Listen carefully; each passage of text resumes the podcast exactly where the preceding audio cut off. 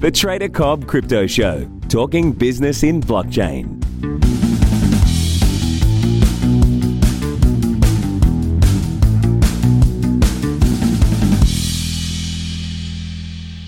Hello, everybody, and welcome to the Trader Cobb Crypto Show. Hey, guys, I've got some amazing guests again today. One of the OGs of the podcast, uh, the crypto podcast scene, and even the podcast scene, because podcasts haven't been around that long. I've got Dimitri and Marcelo or Marcello of the Bitcoin podcast. Gentlemen, thank you so much for being with me today. Yeah, thank you for having us, Craig. Thank you. Appreciate the invite. Looking forward to having this chat. Actually, I mean, let, us cut straight to the chase. I mean, f- first things first. I always just want to check out uh, what everybody's sort of um, you know rabbit hole story is. I mean, you guys have been in the space for longer than I have. Hopefully, you've, you've knocked the lights out and done extraordinarily well.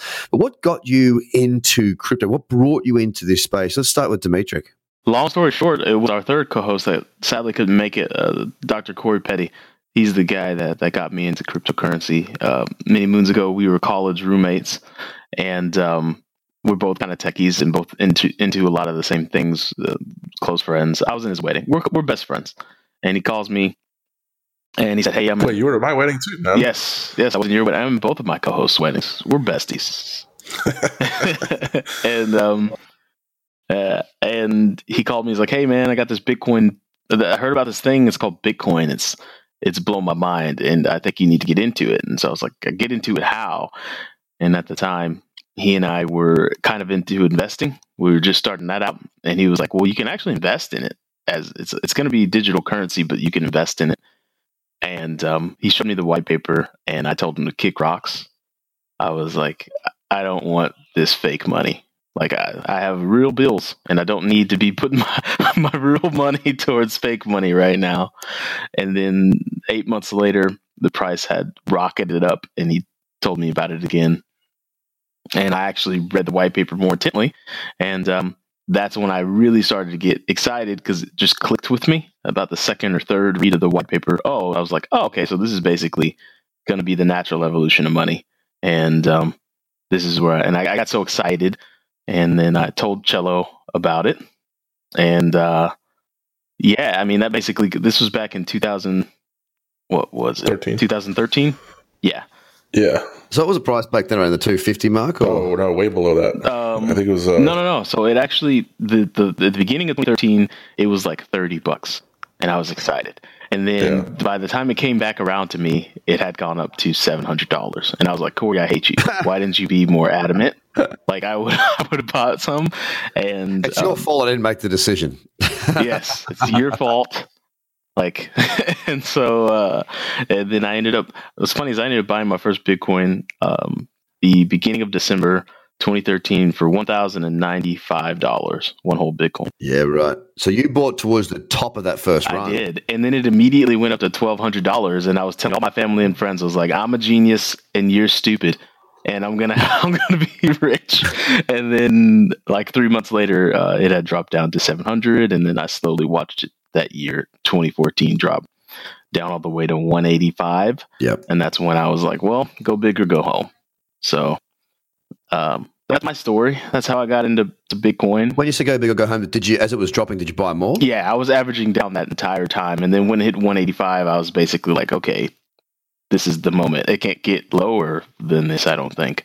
And so I did myself, which has now become a big favor, and uh, you know, put a nice little chunk in, and was like, I'm gonna sit on this and learn all I can about Bitcoin and crypto, and um, get on this roller coaster. So nice. I love I love hearing those sorts of stories, and it's usually. I mean, look when you when you read through the the white paper a couple more times. Be honest. Did you after the price move start to start to read it with through rose tinted glasses? Like, look.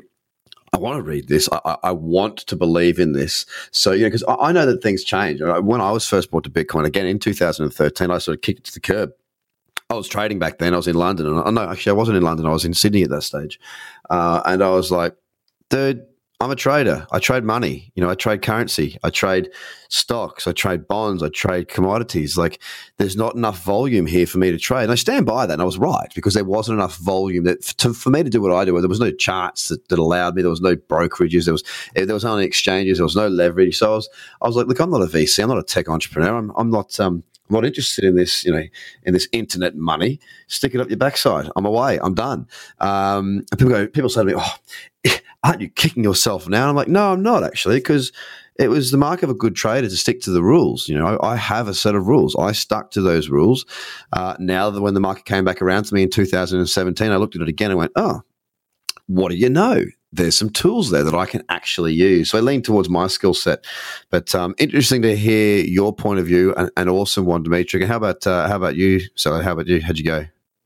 Uh, my, my point of view is a little bit less noble. I'm I'm just kind of in here for the for the Lambos, and I'm pretty transparent about that. And I feel like that kind of lends a good chemistry between me and my co-host because they're they're pretty. We're kind of like the three bears, you know, in the sense of you know, like Corey's really really technical and doesn't really care too much about the price too much, and D is like a good balance of both, and I'm on the other spectrum.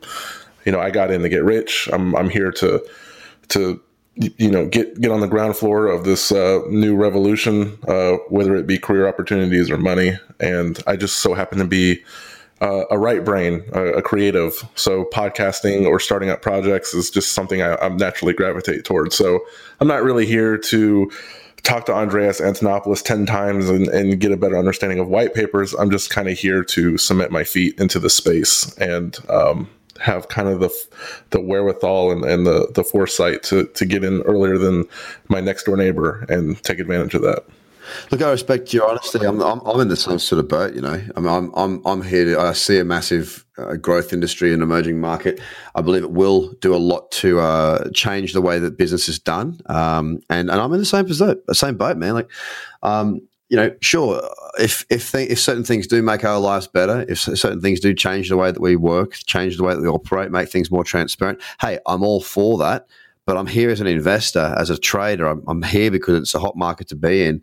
It's an emerging space, and I believe in the space. I'm, you know, as far as um, you know, being a uh, libertarian, no, nah, not at all. Don't really care if you want to have that view, hey, that's fine, and I respect it. It's just not that's just not the way I think. Um, I'm all for power to the people. I think a lot needs to change in the world, and I think blockchain can help with some of that.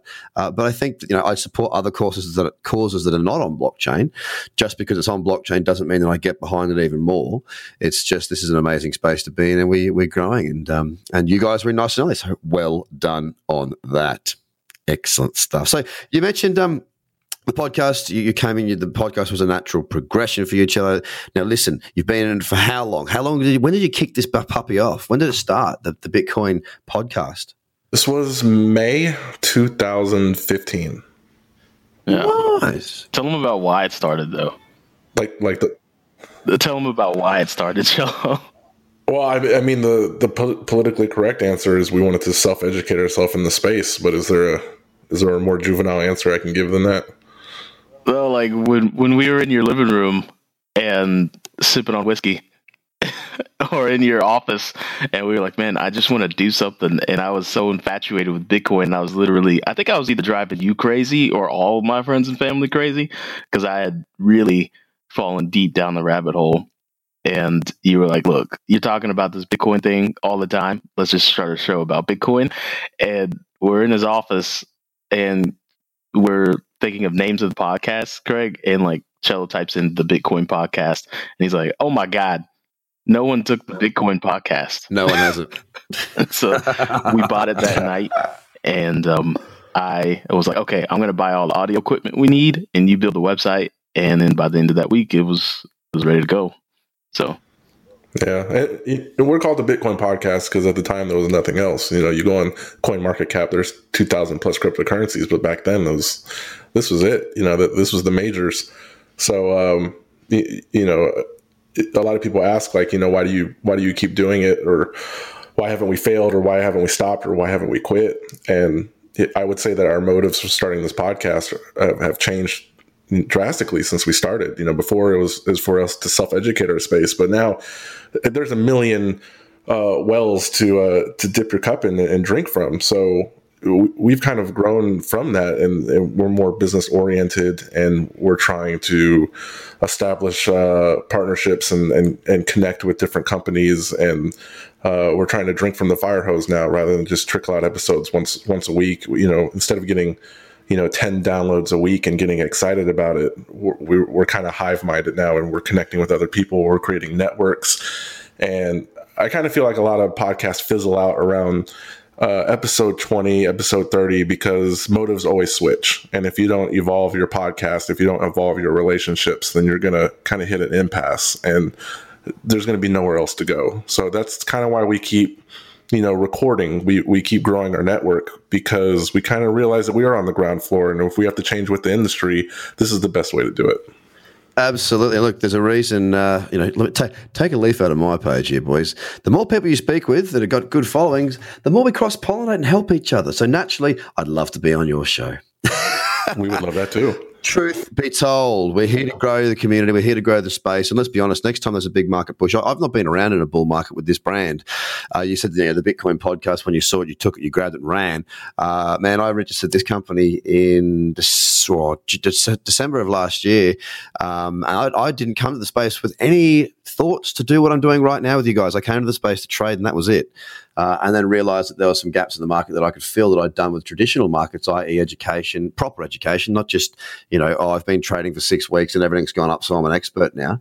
I'm talking, you know, 12 years of, of, of good trading history and, you know, working with some very respected names and brands in the industry. I wanted to bring a level of um, maturity, certainty, and understanding to the market that wasn't present, presently there that I could find. Hence, we started the business, tradercobb.com, and now we've grown from there into the podcast. The podcast has just exploded.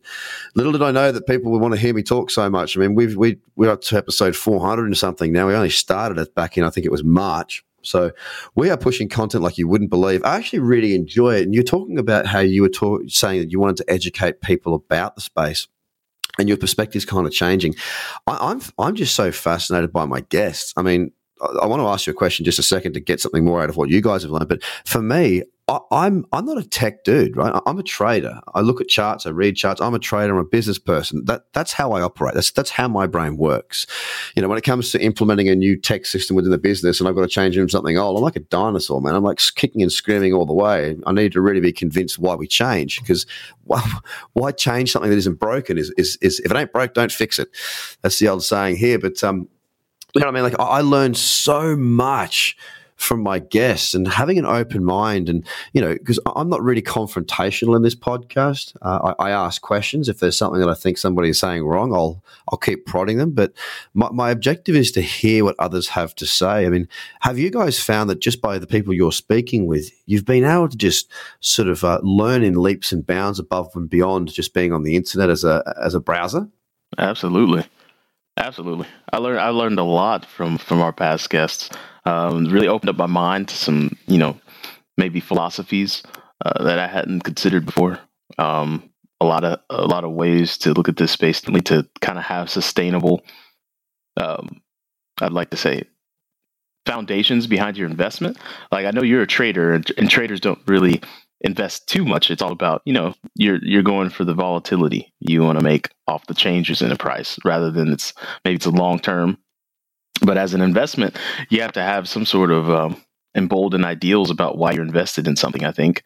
And uh, some of the guests we've had to talk about, you know, dual renaissances and all these decentralized tribal uh, reawakenings and things like that. Um, they're just really fascinating to me.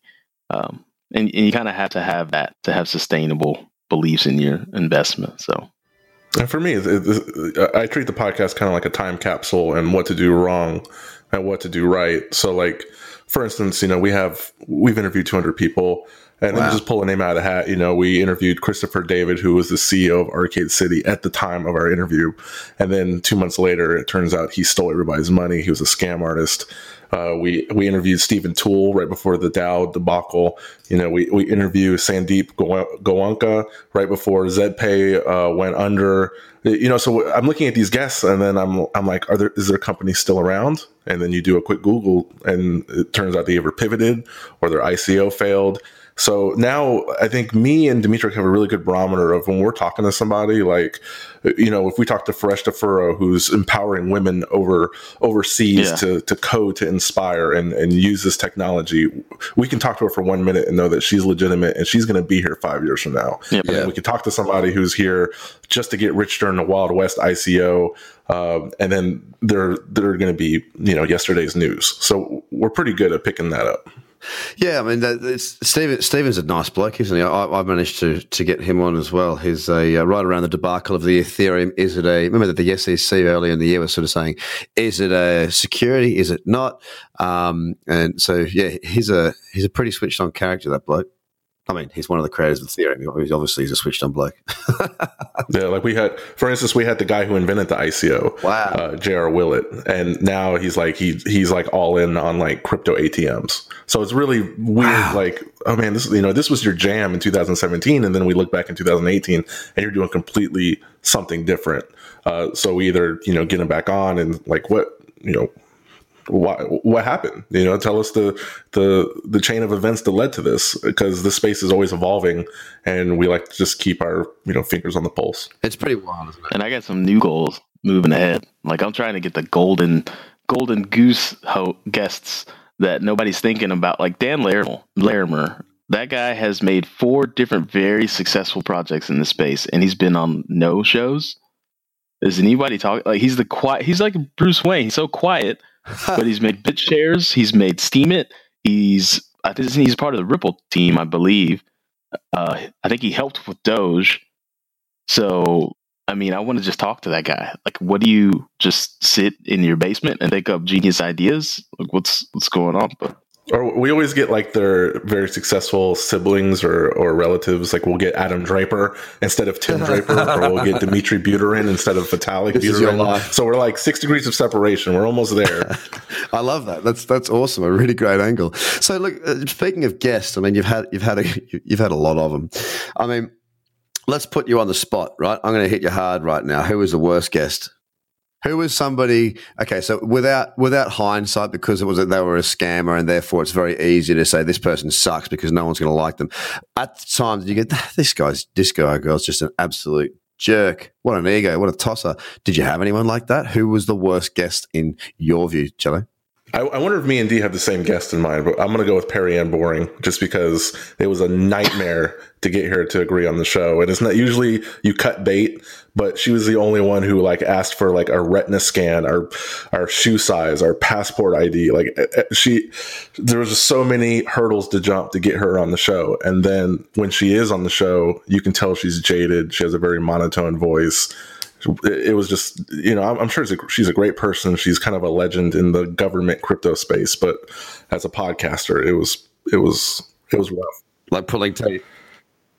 it was rough. And then usually you know we want to give we don't want to you know interview 80 men and then one woman. We're, we're trying to spread it even. And we we just find out that and i guess this is a compliment but women are a lot more guarded a lot more protective on what shows they come on so they don't just give you a, a yes and then you book it there there's like a lot of hoops to jump and I, and I get it but yeah, that was. Uh, I think she didn't like me personally because I kept saying the name of her organization incorrectly, but it was a tongue twister.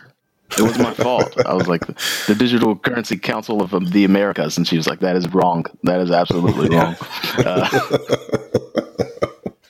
Well, I, I keep I keep saying cello, but I meant to say cello. no right? it's cello just like this from it It is cello, right? Got it, right?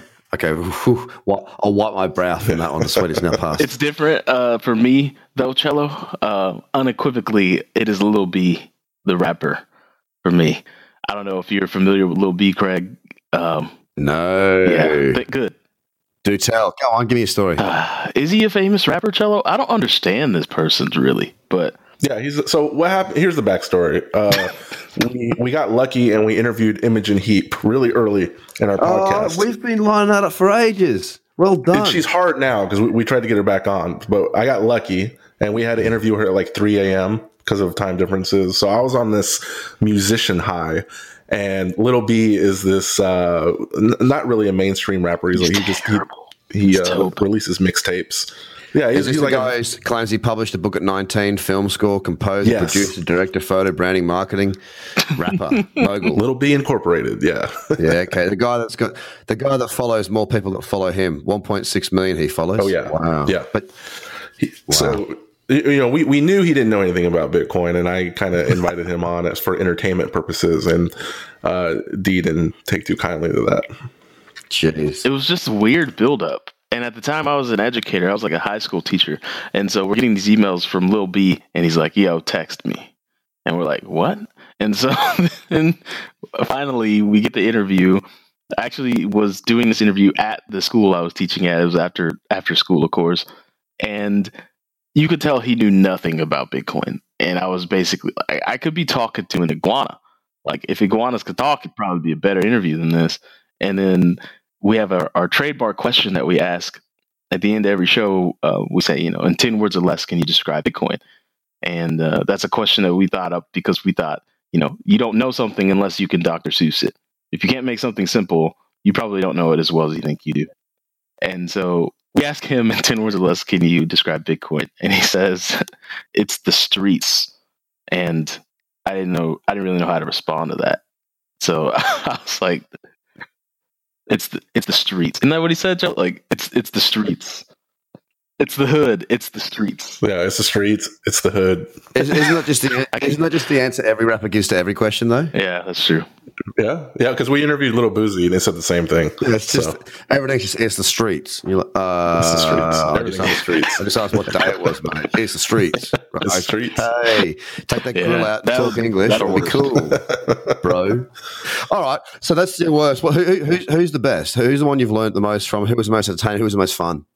Uh, I would have to go with um, probably Andreas Antonopoulos because he is really good at coming down to all three of our levels. Like if I'm asking him a question, he's able to throw it back to me in a in a language I can understand. Because you know, if I'm sure if we had like Vitalik Buterin on the show, it would be like I don't understand anything you're talking about. But I can get this guy on. He's high level, but he can talk to me re- like a regular person. And we've had him on four times, and in, he always you know brings the knowledge. Yeah, okay, that's pretty cool. I mean, I'm I'm looking at getting him on shortly too, if I can get that uh, get that rocking. So, look, moving right along. That's awesome. Thanks for sharing that, guys. Some funny, uh, some, some I'm, I'm, I didn't expect that, but I'm stoked. I asked the question. Rappers, Bitcoin is the streets. I think that's awesome. That's probably the best quote I'm going to, uh, I'm going to, I'm going to put down right The now. streets. Bitcoin, it's the streets with a grill in my mouth. Get a meme going. Um, so, what, what do we think is going to happen leading into the end of the year? Obviously, since about April, we, we've been pretty sideways. The market's not done a great deal, especially at the moment. We just continue to consolidate. Uh, a lot of uh, a lot of building going on, which I think is really spectacularly good for the space. Less hype, more focus on projects executing their their you know their vision and their plan. What do you think is going to happen leading into the end of the year? I mean, you guys have been around for a while. This consolidation continues. We're sort of holding around that sixty six to 65 handle. What, what, are your thoughts leading into uh, the final quarter of this year? I'll take that first, Cello. Um, I think it's going to continue to slowly backslide a little more. I don't know if people aren't happy about that, um, but there's been some trends that were broken this year. Um, the little summer flurry that Bitcoin usually gets didn't get that. Before that, there's usually a little spring flurry that Bitcoin gets. And by flurry, um, I mean like a, a nice little price increase. Didn't get that. Um, and what it is, it feels like a an amplified version of the 2014 to 2015 downslide from the high of 1200 all the way down to 185, uh, where you get these little glimpses of hope and then just backslide that takes out all of what would have been your profit if you'd taken it. Um, but you cost, you average down. If you have a strategy, you average down the time. I don't think any big ETF news is going to come um, just because one, I don't think the the market needs it very much, but it's just kind of too volatile for the SEC to handle, and they can't regulate something that's by nature and by design um, not supposed to be regulated by man. It's regulated by computer science, mathematics, uh, maybe network effects.